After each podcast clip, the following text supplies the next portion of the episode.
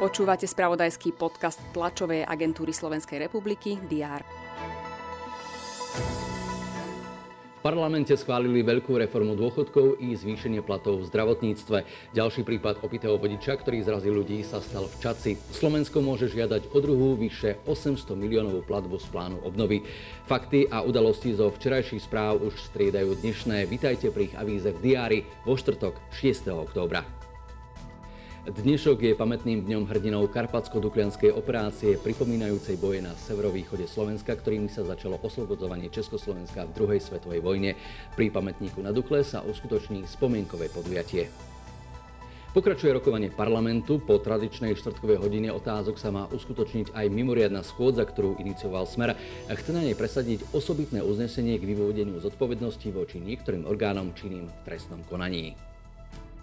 Slovensko v týchto dňoch otriasajú nehody, ktoré spôsobili opití vodiči. V prípade tragédie, ktorá sa stala v nedelu večer v Bratislave a ktorá si vyžiadala 5 obetí, sa dnes bude rozhodovať o tom, či bude vinník nehody stíhaný vo väzbe.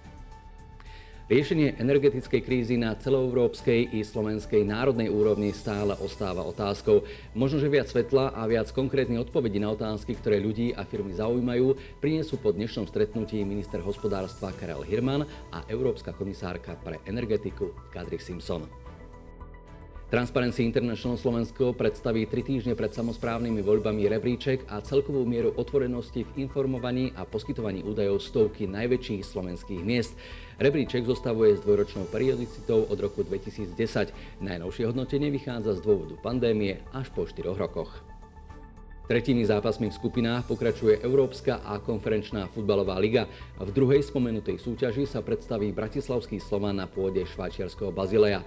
Belasi majú zatiaľ po dvoch zápasoch skupinovej fázy na konte len jeden jediný bod. Duel sa začína o 21. hodine.